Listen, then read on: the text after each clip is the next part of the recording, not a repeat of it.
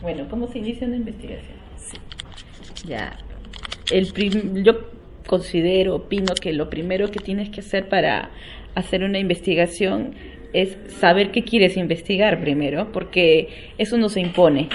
Muchas veces en, en, la universidad tenemos oportunidad de elegir, muchas veces, no siempre, obvio, pero muchas veces tenemos la posibilidad de elegir un tema para investigar. Y para mí ese es el primer paso, te tiene que gustar, porque si no te gusta, obviamente lo vas a hacer, lo vas a ir eh, alargando, y vas a llegar ya a la justa en, en, un periodo, un tema, ya dice, ah, ya elijo cualquiera. Y si uno elige cualquiera, no van a salir las cosas tan bien.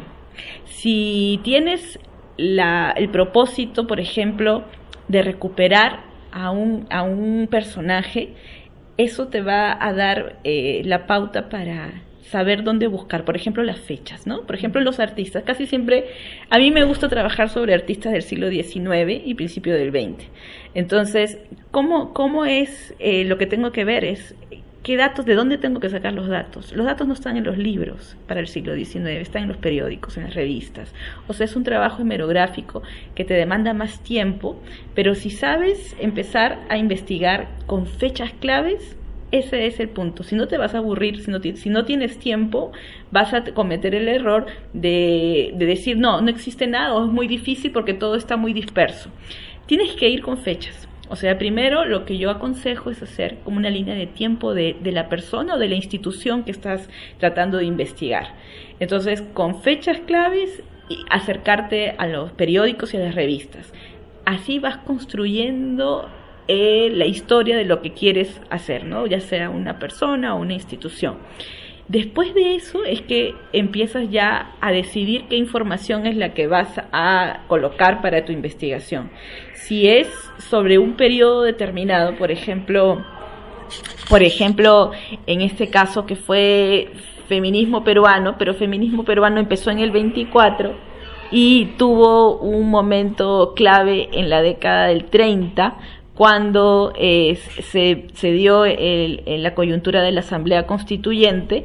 Entonces, ese es un momento clave, son unos cinco o seis meses en los que el feminismo peruano estuvo muy activo, ¿no? A partir de esta campaña que, que hizo Soy la Aurora.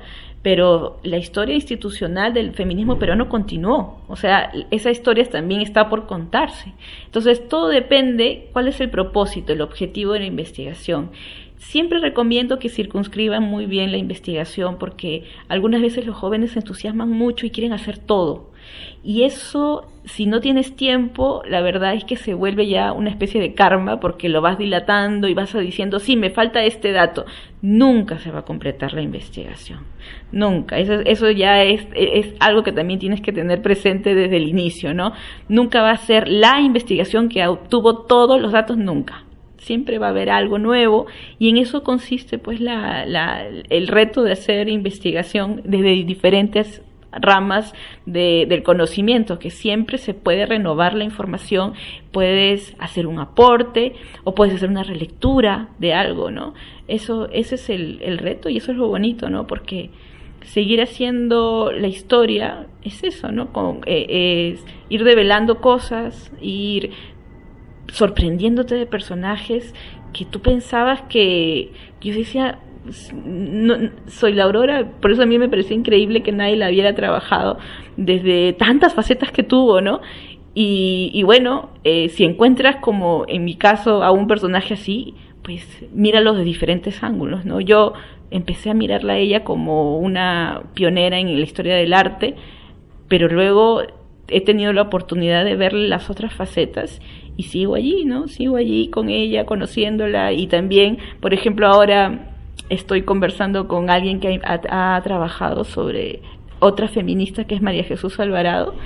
Y entonces es muy gracioso porque ellas dos, María Jesús Alvarado y Soy Aurora Cáceres, en la década del 20, es cada una con su grupo feminista, coincidieron justo en un momento de, en 1924, las dos estaban en Lima y, y coincidieron en ese momento y curiosamente casi ninguna de las dos se ha referido al otro grupo feminista.